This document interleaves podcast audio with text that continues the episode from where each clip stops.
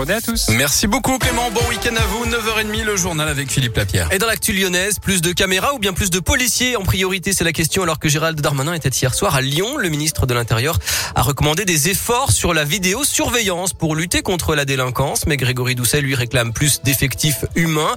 Le maire rappelle qu'avec 571 caméras, Lyon est déjà l'une des villes les mieux équipées de France. Gérald Darmanin a d'ailleurs redit à ce sujet que les effectifs de police, promis il y a déjà plusieurs mois, arriveront à Lyon en novembre. Après le rapport sauvé accablant sur la pédophilie dans l'église, Gérald Darmanin rencontrera mardi Éric de Moulin-Beaufort, le président des évêques, qui a affirmé, vous le savez, cette semaine que selon l'église, le secret de la confession était plus fort que les lois de la République. La justice pourrait décider de bloquer les sites pornographiques en France à la demande des associations de protection de l'enfance qui dénoncent des accès beaucoup trop simples pour les mineurs. La décision est attendue aujourd'hui. Une grosse intervention des pompiers spécialisés dans les risques chimiques en Isère. Un hangar abritant du matériel de travaux publics a pris feu hier dans la soirée à Lérieux. Quatre véhicules ont brûlé et des bouteilles d'acétylène, un gaz très instable, menace d'exploser.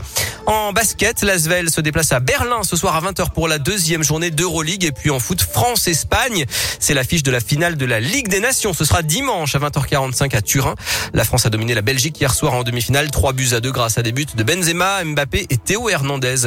Et puis enfin le festival Lumière, ça commence demain avec notamment des événements autour de Shrek et Jurassic Park et le prix Lumière pour la réalisatrice Jane Campion.